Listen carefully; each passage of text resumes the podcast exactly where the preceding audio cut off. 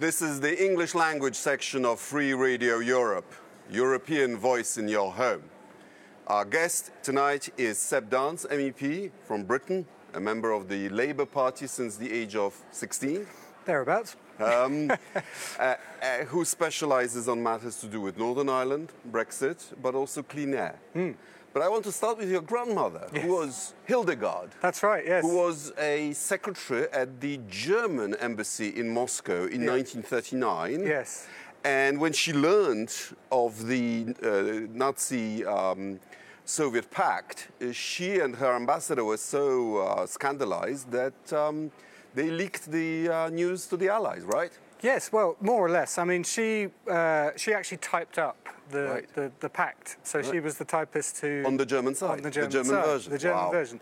She may well have typed up the Russian version as well. I, I'm, I'm not sure, but I know she Unlikely. definitely she Mm. definitely typed up the, the, the German version. Um, and she, uh, uh, and the, the, the name of her immediate boss escapes me now, but she was. I can tell you, he, was uh, he Vienna, was Fri- someone? Friedrich Werner Graf von der Schulenburg. Yeah, von der Schulenburg was, was the ambassador. The ambassador. So he had a wife uh, whom my grandmother befriended, and they became very close. So it was it was a uh, sorry he didn't sorry she was friends with um, Heinrich Herwarth von Bittenfeld's wife. Heinrich Herwarth von Bittenfeld was one of the undersecretaries to von der Schulenburg. And he was the one who had the contacts in the American uh, and British uh, embassies uh, to basically, uh, sorry, and, and the French embassies to basically warn the British and the French that this pact was was happening. Uh, so they had the intelligence, and later on, he used Unfortunately, they didn't share it They- with us, they, they, who were the most concerned yeah, about yeah, Yeah, it. quite. Yes. Well, I, I can't answer for, for, for, for what happened there, but I mean, I, I, I would hope there was some go between between the Polish government and the British No, the. Polish government was, was Completely unaware of the secret clauses and unaware of the consequences. Yeah, well, unfortunately. that's- And you know, a week is not that long, but it's enough to reshape your the posture of your forces Sure, if, sure, if they'd sure, known. Sure, sure. I have, I mean, obviously, I can't answer for the people involved Sure. at the time, but yeah, that's uh, what happened in uh, 1941 was that they also warned the Soviets of the impending uh, attack, Barbarossa. Um, so they were pretty active in, in getting information. But out there. Stalin at that time was shooting anybody who was telling Mm, him that Hitler had bad intentions because he thought it was imperialist provocations Yeah, against, basically. against this wonderful friendship. Basically, and, and y- quite rightly, the people who received the information didn't want to then take that to him. Um, but you know, clearly, people knew things well in advance, and uh, it's it's one of the enduring shames, really, of our history that Poland was effectively abandoned for so long. To Brexit or not Mm. to Brexit? well, let's hope not. oh, but my goodness me! I You mean- were advisor to the Secretary of State for Northern Ireland. yes. So you have an idea of what uh, even a Brexit with a deal Yeah. will have on Northern Ireland. Yeah. Well, I, I mean, we've got to remember that this is yeah. Okay, so Northern Ireland overall is majority Protestant, and Still? well, Only just. just, ju- only just. But what we have to remember is the area around the border is very, very firmly nationalist, very firmly Catholic. So the idea that you would, and this is, by the way, is one of the trickiest borders in the world. And you might think Ireland's not very big. How could this Oh, possibly be an 1600 issue? crossings, that sort of exactly, thing, yeah? Exactly. So roads that cut across that people on both sides rely on, you can enter and leave each jurisdiction multiple times. Um, so obviously for these communities it is an issue not just of practicality and logistics. That's probably only about 30% of it. 70% is about identity and about the idea that actually they might be separated from their friends and loved ones and all the rest of it. Now, okay, it's not the Berlin Wall, you can argue, but actually the existence of the border itself, the very nature of partition in Ireland, is of course for the nationalist community unacceptable. The Good Friday Agreement was predicated on the fact that both countries were in the, were, were in the EU and Yeah. therefore nationalists on both sides could pretend that the border in practice didn't exist. That's exactly it, absolutely. And, and people say, well, you know, there's been a common travel area between Great Britain and Ireland for, you know, since the 1920s, therefore this is not an issue. But it was the single market in 1992 that removed the checks from the borders. So before then, you had army personnel checking vehicles to look for counterfeit goods, smuggled fuel in particular is a big issue in that part of the world. Those checks disappeared in 92, and then the peace process was then possible in 98. in your judgment, uh, will a sufficient number of unionists declare for the Republic if Brexit is messy? Uh, I think they would, yes. I think what you're seeing, particularly uh, among young people from the unionist community, is they're increasingly eschewing the traditional unionist parties uh, and are prepared to vote for nationalist parties because. Well, one, they don't want to see the border uh, cause any disruption. Two, they quite like the benefits of being in the European Union and the single market. Well, there you have it. Boris has made the point that, well, actually, Yeah. Northern Ireland will have a great deal Yeah, it's a great in deal, the yeah, single market.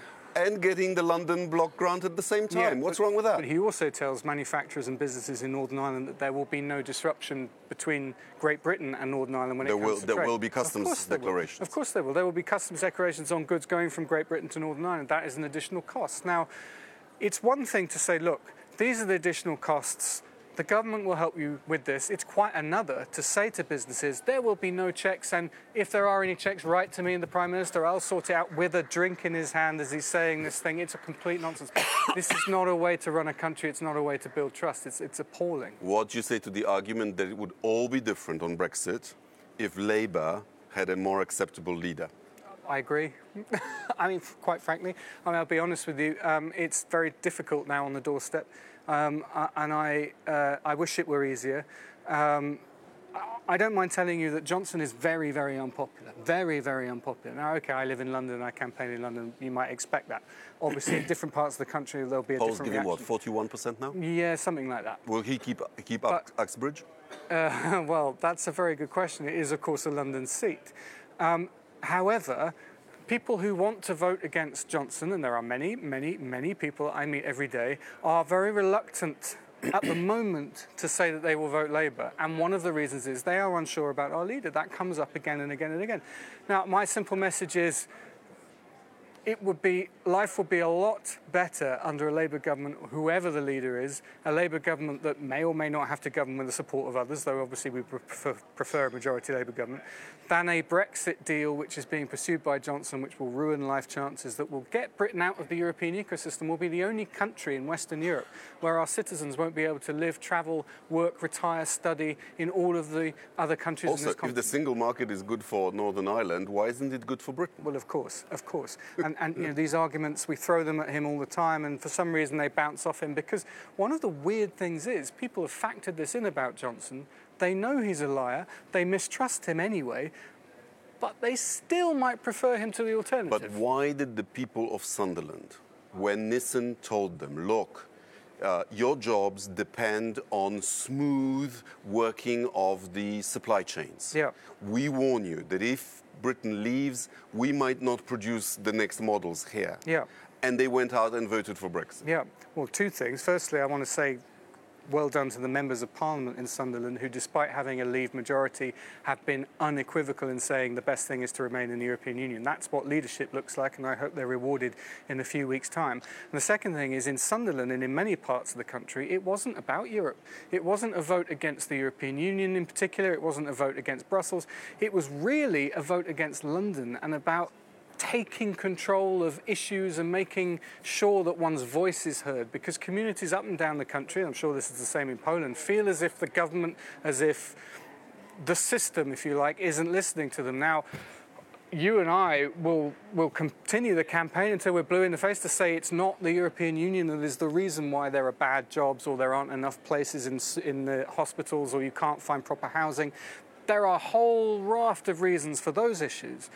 But it's a difficult message because here was an opportunity in June 2016 to say, do you know what? I'm really, really fed up. And I'm going to say I'm fed up. And my goodness, that voice, uh, you know, echoed loud and clear. The problem is the answer that the government has come up with is going to make it worse. I'll tell you, I've, I've lived in Britain on and off since the 1980s, and I blame two generations of British politicians who never had the courage to explain to the people what the EU is about, and, uh, and also the media who've made uh, making cheap shots against the European Union part of the sales uh, uh, tactics. Yeah, I completely agree. Absolutely. Uh, I mean, my party's had its fair share of blame. Um, but Blair was a great leader and pro European, but even in his tenure, I think there was too much tendency to blame Europe when things went wrong and to claim credit when Europe did something right. And that happens in every other member state, by the way. You know, when I lived in Britain in the 1980s, I received political asylum there, went to university thanks to the generosity of the British people. Hmm. But I have to tell you, it would never have occurred to me that there would be so much right wing violence Hmm. in Britain and that there would be anti Semitism in a major British political party. Hmm. Well, and Islamophobia in another party, and homophobia. I'm not saying there isn't anti-Semitism in my party. There is, but I'm saying there's a whole raft of um, horrible, horrible uh, expressions of hatred that is now seemingly possible in this brave new world. un-British. It's very un-British, and, and, and quite frankly, people should be utterly ashamed of themselves that, that these um, uh, situations are allowed to continue.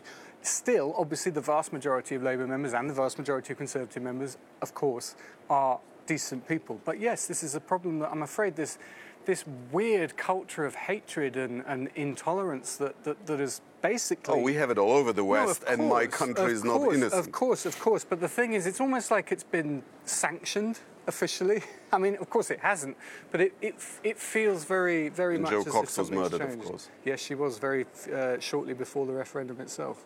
How are you finding it here? What's the ambiance for a Brit? Are we, are we as Europe, uh, as you would hear, Yeah. are we trying to keep you in by force or are we trying to push you out? It would be great if you keep us in by force. So I mean, that's great. If you, if you want to take over the country, that's Some of the visions fine. of Nigel Yeah. Farage, I have to, that we are a superpower about to create Yeah, an yeah. army. Yeah, yeah. I wish. Yeah, yeah, yeah, yeah. That'd be great, wouldn't it? If Europe had a bit more muscle, I would support that most definitely as a fervent European. I mean, um, it changes. It depends which institution. So in the Parliament, I can say as, a, as an individual member of the European Parliament, I feel incredibly valued. I feel incredibly um, respected, and as if people don't want me out of the door just because I There's happen to be British. a tradition of respect for hard-working, professional British MEPs. Sure. Well, that's, I, I don't know if that includes me or not, but that would be very nice. uh, and, and, and I think you know that is also a reflection of the fact that the Parliament is transnational, and that's a very important aspect. And I think we, we need to acknowledge that. It's different, I think, in the other institutions. I think in the in the Commission they have a bit more of a secretarial approach to it. So it's like we have this process. It's really frustrating that it's held up now. And the held Commissioner is already thinking, well, when Britain leaves, Yeah. you will be our competitor. Yeah, yeah, yeah. And, and they're right to say that given some of what the, the, the Tories are saying about the vision that they have post Brexit. And I think the council's probably the hardest institution. I think that's, despite Donald Tusk, who, had, by the way, has been excellent and wonderful. And, Thank and, you. And, I worked for him for seven years. Well, he's a great man. And I tell you, amongst British Remainers, he's, he's, he's right up there. He, he's, he's our number one hero, probably. Um, but, you know, in spite of that, obviously, he, he has to coordinate or had to coordinate the, the, the 27 other opinions. And I think those 27 other national capitals have probably come to the conclusion, wrongly, I think, that it's better for the EU if Britain is out. I think that's the wrong conclusion with everything that's the going on. The attitude, as far as I can tell, is you know, even if Britain now stayed, it would be an unhappy member. Yeah. So maybe this fantasy needs to be tested. Have your experiment. If Yeah. it works, good for you, and you'll probably find followers. And if it doesn't, in 10 or 20 years, years' time, you can reapply and we'll welcome you. Yeah, I think that's definitely. I don't know whether it's majority opinion or not, but it's certainly an opinion that's out there. I mean, I would say, yeah, the Brits have been difficult Europeans, but are we any harder than other countries? There are significant Eurosceptic, nationalist uh, movements in other member Well, states. less so now, thanks to Brexit. Yes, and, and you know, if there's one silver lining to the whole thing, it's been to demonstrate to ordinary citizens what the European Union is and what it does and how important it is, including, of course, Brits, where we have a huge pro-European movement now, which we didn't have in 2016. Um, but you know, I, I, I would just say to people, losing a member state with geopolitics as it is, It's not a success. it's not a success. It's not a great thing. It's not a great thing, and I think it should be avoided at all costs if possible. But Sure. ultimately, it's a decision for the UK. But um, I think the attitude is we will do almost anything not to be blamed for Brexit. Absolutely. But on the other hand, we will respect the British decision, Absolutely. whatever it is. I don't think that there is any question now, and yes, it may well have been a strategy of some of the Brexiters to put the blame on the European Union. I don't think anyone would buy that at all now. Daily Express will, will manage. Oh, the Daily Express can say whatever it wants. It's nonsense. it's not a newspaper. When I came to Britain in the 1980s, Yeah. I had learned English on Pink Floyd, but also on short stories of Conan Doyle. Yeah. So I was half expecting to see smog in London, and I, I was quite surprised that it Yeah. wasn't too bad. Yeah, yeah, yeah, yeah. No, it's it's uh, the weather is well, it's, it's actually marginally better than Brussels, I would say. Well, you get that breeze from the Atlantic, don't you? Uh, yeah, it tends to be drier in London than it was certainly drier than here, but that wouldn't be difficult. Um, but um, yeah, it's uh, it's a nice. Today, something like 30 of the most polluted 35 cities and towns Hmm. in Europe are in my country, in Poland. You, you, you've been engaged on this issue Yes. uh, for years. Also, you're a member of the ENVI Committee. Yes. What, in your view, is the most effective single uh, way of combating smog? Well, Poland has a, a an interesting sort of set of circumstances. It's the, the lignite that is burnt in uh, power stations is incredibly polluting. Now, I'm very well aware of the Brown coal, you mean? Yeah, yeah. I'm very well aware of the geopolitical situation and, and the need for energy independence. That that's a given. The problem is, yes, it's necessary to have independence from Russia. so, in lignite power stations, what else? Uh, well, diesel cars, obviously. We have had a, a, a huge problem in, in Europe with a policy that has, in effect, given tax breaks, but also incentives to consumers in other ways to basically buy diesel cars. Diesel is very popular in Poland. Diesel is very popular in Poland. It's, it's energy efficient in terms of, you know, uh, literage to, to mileage. Um, yes, uh, of course. The trouble is that the, particularly the earlier generations of diesel vehicles, are terrible for air quality. The, the NOx, which is nitro, nitrogen oxide emissions, which can cause all sorts of uh, lung problems, irritations, particularly in young people. But it's also all, sorts of other um, sources of, of uh, uh, emissions contribute. And I'm afraid every single sector has to play its part. So, yes, we need to deal with diesel cars. Yes, we need to deal with lignite in power stations. But we also need to deal with agriculture. So, ammonia, for example, is a key uh, a component of particulate matter pollution in cities. Now, people don't think about ammonia. Ammonia in what So, sense? ammonia um, is from manure and from animal waste. It evaporates into the atmosphere and it reacts with nitrogen. Of course, the atmosphere is mostly nitrogen. Um, and that then creates tiny, tiny particles, particulate matter, some of the smallest particulate matter. Of course, depending where the wind blows, often it ends up in, in large urban areas, and they can penetrate very deep into the lung capillaries. And when you're a young person, they can go even deeper. And young people have very efficient lungs, they're very good filters. So what they breathe in is dirty, what they breathe out tends to be a lot cleaner and it stays in. And that causes all sorts of problems in later life. So every single sector, and I'm afraid in this place, you're not very popular when you say coal mines, we need to do something about that. Consumers in your cars, you need to do something about that. Oh, and by the way, farmers, you need to change the way you farm. We in Poland It's have a particular unpopular. issue also with people burning rubbish in their stoves. Yeah. We're slowly dealing with it, but not fast enough. Well, COPD, which is a lung condition that um, it mostly comes from burning smoke uh, uh, from charcoal and wood, is one of the leading causes of death around the world. And when you think about how most people around the world heat their food, of course they're in an enclosed space with a wood fire. It's it's and we've been doing it for for uh, thousands of years. How could it possibly be bad for us? Well, it's killing huge numbers of us. It's a pleasure uh, talking to you. Our time is up. Pleasure to be Thank here. you very much. Well, if you like the program, please like it or follow us on Twitter. This has been the English language section of Free Radio Europe from Brussels. Thank you.